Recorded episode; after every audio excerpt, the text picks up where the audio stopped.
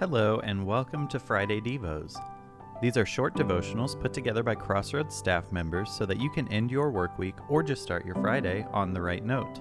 This week, we're joined by Crossroads Worship and Small Groups Pastor Patrick Smith, and he's sharing a devotional about the power of choosing joy. Sit back, relax, grab something to take notes with, and let's get into it.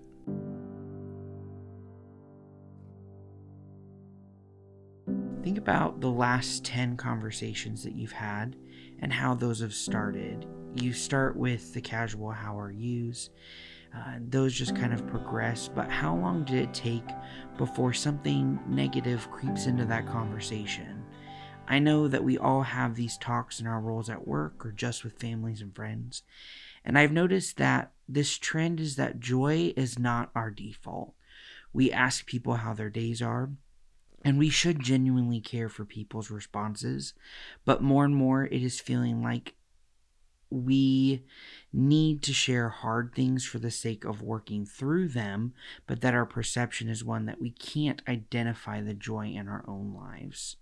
Now, although joy may not be our default, it is our choice. It is a perspective thing. We are still going to have hard days. We're going to go through hard things, but through it all, we have the choice of how we mentally respond to adversity.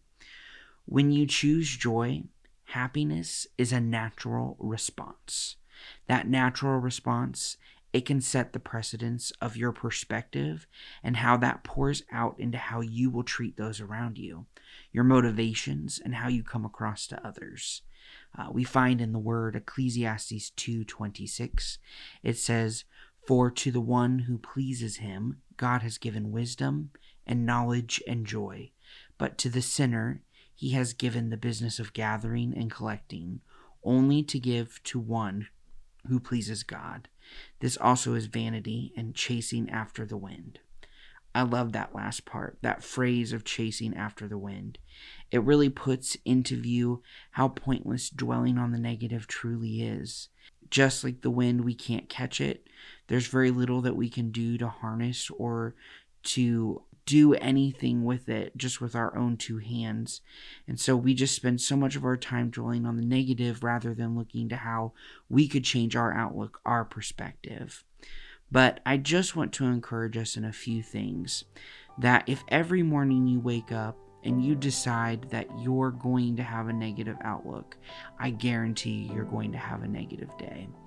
But in so many ways, if we wake up and we choose joy, what could God do in our lives? What more could He take and really use us to better His kingdom, to better our own lives, and to even give us all the fullness that He has to offer?